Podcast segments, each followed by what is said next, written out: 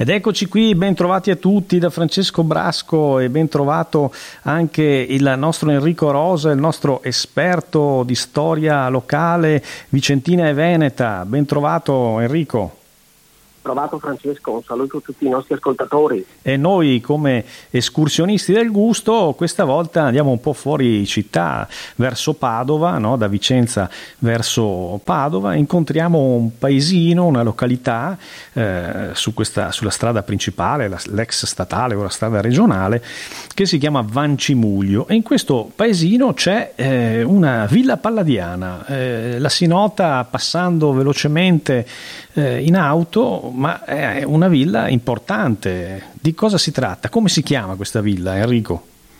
Allora, la villa è eccezionalmente importante, la villa è Villa Chiaricati e, eh, e, ed è esattamente a nord della statale. Eh, la si vede molto bene, benché la villa sia eh, chiusa, non visitabile, in quanto privata è proprietà ancora oggi della famiglia Rigo, se non mi sbaglio. E ehm, se oggi abbiamo scelto di occuparci di un bene culturale che non è visitabile, eh, beh, la scelta dipende dal fatto che eh, vogliamo così sottolineare il fatto che eh, i, i, la, i, beni culturali in Italia sono molto più densi e diffusi di quanto non ricada negli itinerari classici più conosciuti, sono incalcolabilmente più diffusi. Eh, ecco. certo, certo.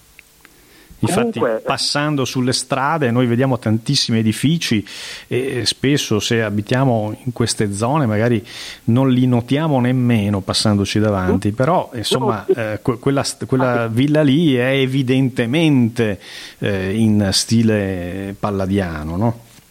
Infatti, infatti, tra l'altro paradossalmente eh, c'è anche una, eh, sono di a fianco di un'altra villa settecentesca, sempre in stile palladiano che sta esattamente dall'altra parte della strada che conduce a Grumolo delle Abbadesse, quindi vedi c'è una densità veramente importante. Quindi siamo eh, nel comune di Grumolo delle Abbadesse, località Vancimuglio. Lungo la statale verso Padova, lato nord. Benissimo.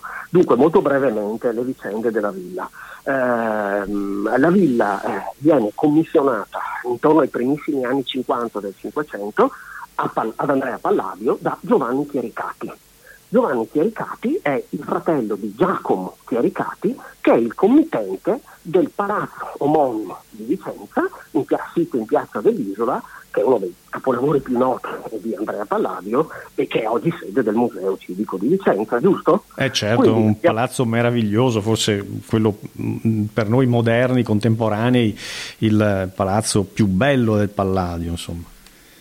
Uno, sicuramente una delle sue opere più geniali. E ora, eh, noi, eh, il progetto della villa non è pubblicato nei quattro libri dell'architettura, ma noi abbiamo eh, motivo di pensare che sia stato fornito contestualmente per i chiericati a quello del palazzo. Ah. In ogni caso, in ogni caso eh, le vicende, ehm, le riassumo molto molto rapidamente, eh, eh, vedono il fatto che nel 1554 non è stato ancora costruito niente eh, nel 1557 Giovanni Chiericati fa testamento.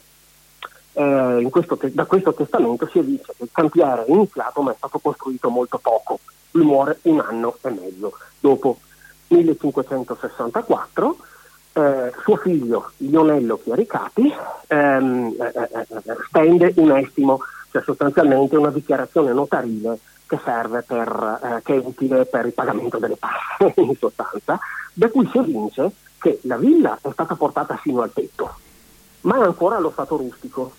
Non ci sono intonaci, non ci sono finestre, mancano i solai, eh, è completamente desfornita, come dice il documento, e, ehm, e, e, ed è mm, totalmente inabitabile. Pochi anni dopo, nel 1574, i chiericati vendono il cantiere non finito al conte Ludovico da Porto, che ha l'intenzione di portarlo a termine. Quindi in realtà i chiericati non ci hanno mai abitato lì? No, non sono mai riusciti a terminare la villa, in realtà. Eh, nel 74 vendono il cantiere ancora aperto a Ludovico da Porto, il quale si impegna per portarlo a termine, ma muore anche lui pochissimo tempo dopo, nel 1578.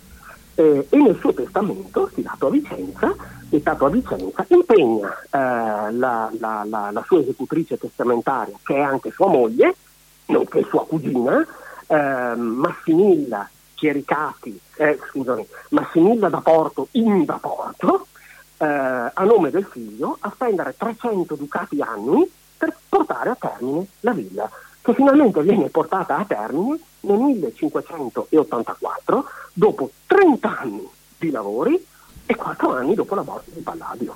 Quindi postuma rispetto al Palladio. Esattamente, e, e, postuma rispetto a tutti i suoi committenti. Caspita. È un cantiere che è riuscito a seppellire tutti i suoi committenti sostanzialmente.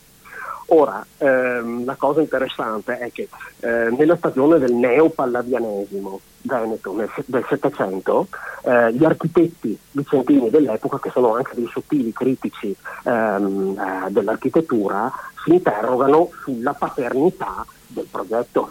Uh-huh. Perché il progetto ha alcune caratteristiche che sembrerebbero non farlo assegnare a Palladio. Tanto per dirne una, le colonne del pronao eh, c'è un, po', un prono petrastilo a quattro colonne che reggono un bellissimo frontone triangolare, le colonne sono prive di entasi. Uh, l'entasi eh, spiegaci, spiegaci cos'è l'entasi eh. benissimo è un termine eh, architettonico eh, e sta a, ad indicare quel rigonfiamento graduale e, e, e, calibratissimo della colonna che eh, trova il suo massimo a circa un terzo dell'altezza della colonna che poi lentamente si riassottiglia ed è una di quelle che Vitruvio nel mondo antico ehm, chiamava le temperature, scritto temperatura e col ditongo finale, mm-hmm. giusto?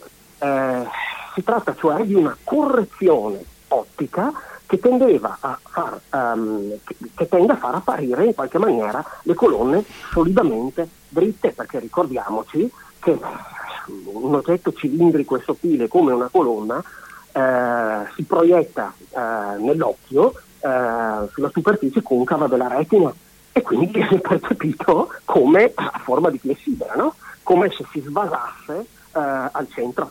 Quindi bisogna in qualche maniera ingrossare al centro per farle apparire dritte. Questi sono, eh, sono raffinatissimi accorgimenti eh, ottici che venivano già praticati dagli antichi e che ci vengono poi trasmessi dal mondo antico attraverso l'opera di Vitruvio, che Palladio, ricordiamoci, non solo conosceva a memoria, ma ha anche contribuito a tradurre e a illustrare.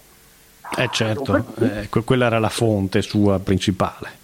Come, come, il grande architetto vicentino Ottavio Bertotti Scamozzi mettevano in dubbio che lì ci avesse messo le mani Palladio. Ah. Manca entasi, ma ci sono molti altri caratteri.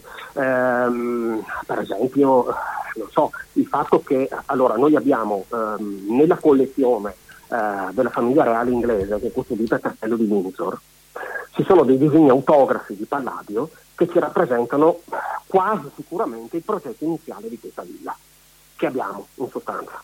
Però eh, ci sono delle difformità nella distribuzione interna degli ambienti. Per esempio il salone centrale della villa, che doveva essere, eh, secondo il progetto di Palladio, voltato con una volta a botte e illuminato da una grande finestra semicircolare sulla facciata posteriore dell'edificio, ecco, eh, in, nella realtà della villa eseguita in realtà è un salone cubico coperto da un soffitto piano a travetti veneto, a travetti veneti classico, e, però se si va a vedere la facciata posteriore della villa si vede la finestra termale ehm, perché le finestre circolari, semicircolari sono, sono, in gergo sono definite così, ehm, prevista dal progetto di Palladio murata.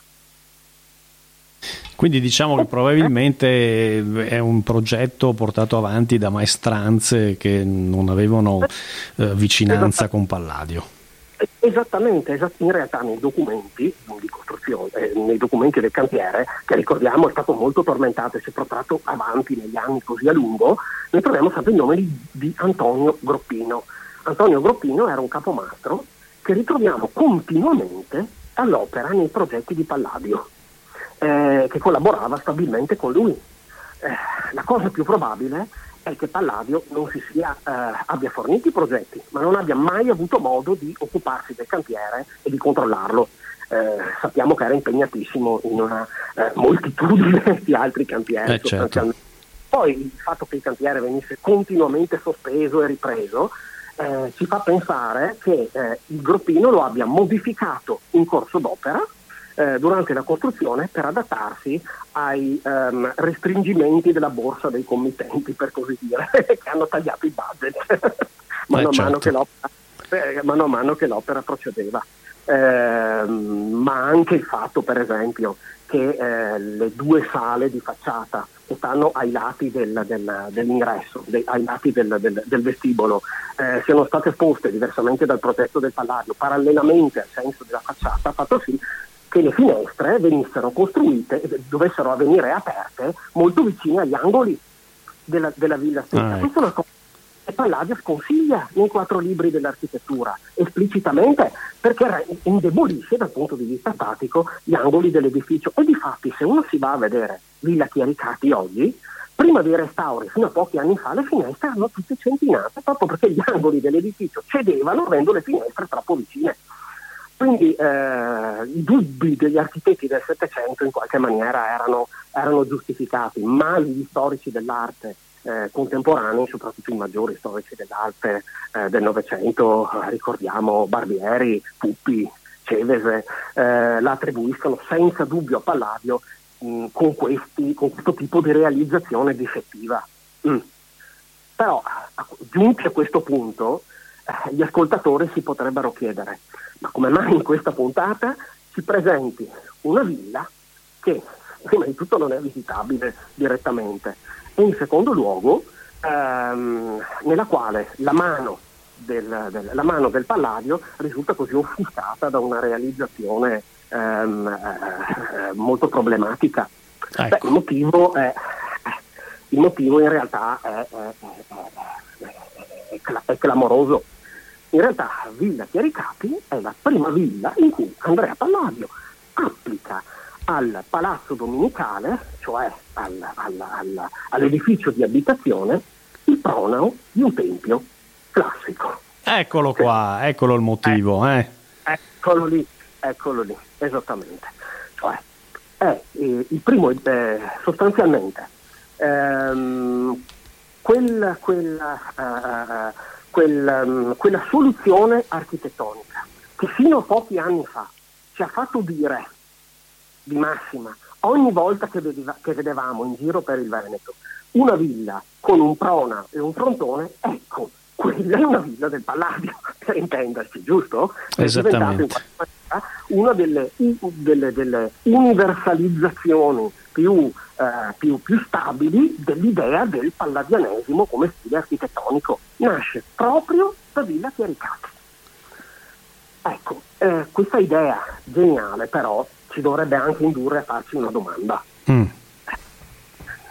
Allora, eh, eh molto semplicemente, eh, eh, tralasciando il fatto che il pronao di Villa Chiaricati è una sorta di ricostruzione eh, di tentativo di ricostruzione archeologica eh, nel suo sistema proporzionale assolutamente esatto dell'antico pronao del Tempio della Concordia nel Foro Romano. Mm-hmm. Questo è, Alladio faceva anche queste cose. E, bene, eh, eh, eh, eh ci si dovrebbe chiedere, ma come? Com'è possibile che i così colti signori italiani e vicentini e veneti del Rinascimento, così nutriti di cultura umanistica, accettassero che eh, i valori di un edificio civile, che deve esprimere dei valori laici, vengano espressi attraverso forme architettoniche che sono proprie invece dell'architettura sacra. Mm. L'architettura sacra sembrare. pagana, diciamo. Eh. Pagana naturalmente, certo, ma comunque sacra da un punto di vista eh, linguistico eh, chi è eh, stato educato ehm, nella, nella, nella, eh, nell'ambito dell'umanesimo eh, doveva vedere e sentire questa cosa come una grammaticatura semantica, per dir così, eh, quasi blasfema, in realtà. Ora, tanto è vero che Andrea Palladio nei quattro libri dell'architettura sente la necessità di giustificarsi. Lui infatti scrive, sì, è vero che il pronao è architettura sacra. È anche vero però che i templi nascono, traggono la loro origine dall'architettura della casa civile umana e che venivano concepiti dagli antichi come casa aede, infatti in latino erano, erano eh, eh, definiti i templi, eh, come casa degli dei. Ma si tratta chiaramente di una giustificazione che ci testimonia il fatto che la critica doveva esistere. E infatti, se vediamo bene, al di fuori dell'ambito veneto, laddove si sono affermate delle scuole di architettura rinascimentale che, ris- che rimontano a maestri ben diversi, San Gallo, Michelangelo, Raffaello. Benissimo, questo tipo di eh, eh, struttura architettonica non esiste, non si è affermata, c'è solo qui da noi a vedere bene. Eh? Infatti le ville venete sono un unicum proprio di questa nostra regione, poi finiscono anche in Friuli, ma sono dalle nostre parti. Infatti, esattamente, ci sono soltanto qui da noi. Allora la domanda, eh, per dare una risposta a questa domanda e, e, e, chiederci come mai abbiano potuto accettare quella che sicuramente all'epoca era percepita come una forzatura linguistica, eh, ci dobbiamo chiedere dove sono costruite le ville di Palladio. Le ville di Palladio sono costruite sui territori della Repubblica di Venezia, giusto? Eh, certamente. E poi se andiamo a vedere chi sono i veri grandi committenti delle eh, ville dotate di eh, questo eh, pronao di tempio che in fondo funziona come una loggia d'ingresso dell'edificio, no? Benissimo, sono eh, i, eh, al di là delle, delle, delle, dell'esperimento eh, così problematico come abbiamo visto di Villa Chiaricapi, sono le famiglie del patriziato veneziano. Pensiamo a Villa Foscari a Malcontenta, Pensiamo a Villa Cornera Piombino Bese, Villa Badoer a Fratta Polesine, Villa Pisania Montagnana, eccetera. No? Non hanno tutte queste caratteristiche. Eh certo, certo, certo. Allora, per rispondere a questa domanda dobbiamo farlo con, eh, eh, ricorrendo a un concetto di antropologia culturale, per così oh. dire. Beh, molto semplicemente. Che, eh, molto semplicemente che cos'era Venezia? Venezia era una repubblica aristocratica cui, eh, i cui organismi istituzionali erano costituiti da, da eh, organi di governo sempre collegiali e assembleari, lasciando fare adesso la figura del doge, giusto? Vabbè, era un'oligarchia, insomma. Esatto, un'oligarchia i cui organi di governo erano sempre collegiali, però. Mm? Mm-hmm. Sempre un collegio, una commissione, potremmo dire, eh, un, un, eh, un'assemblea che governava in ogni, ogni aspetto della vita pubblica. Benissimo. D'altra parte, com'è che nasce Venezia? Venezia nasce come frammento superstite dell'antico impero romano, d'Oriente in questo caso, in fondo all'Adriatico, in un'Italia sommersa da, dall'invasione longobarda, giusto? E quindi germanica.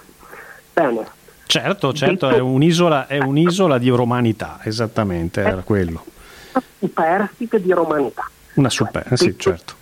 Superstite. Detto in altri termini, cosa volevano affermare con questi pronai eh, eh, anteposti alle loro ville, che ricordiamoci nel Cinquecento sono allo stesso tempo eh, dimore di campagna dove si pratica un colto ozium culturale, ma anche delle eh, aziende agricole, delle fattorie. Dei siti produttivi agricoli, certo. E quali viene trasformare in ricchezza quanto viene prodotto dalla terra. Sono queste due cose eh, eh messe assieme. Eh. Le pallaviane. E allora, perché devo esprimere tutto questo col, col, col, col prono di, di, un tempio, col linguaggio dell'architettura sacra? Eh, per questo, perché eh, i veneziani come se dicessero attraverso questi pronai, ecco eccoci, noi siamo i nuovi, noi siamo i romani di questa nuova Roma che è Venezia.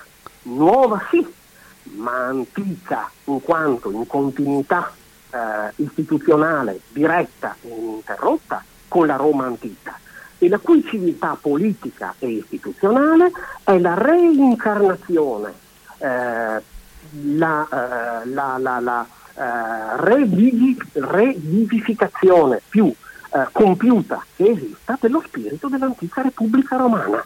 Questo stanno dicendo, questo è il significato di quei pronei, è il significato di carattere storico-politico, in sostanza. E non è un caso che quelle civiltà politiche che si svilupperanno dal 600 e dal 700 in poi, in senso parlamentare e democratico, pensiamo all'Inghilterra dopo la rivoluzione di Cromwell, no? a metà 600, oppure agli Stati Uniti dopo la rivoluzione americana, per esprimere questi stessi valori abbiano adottato proprio il linguaggio dell'architettura palladiana con i suoi pronei e, e, e, e i suoi frontoni. No? Che riportava all'antica Repubblica Romana, certo.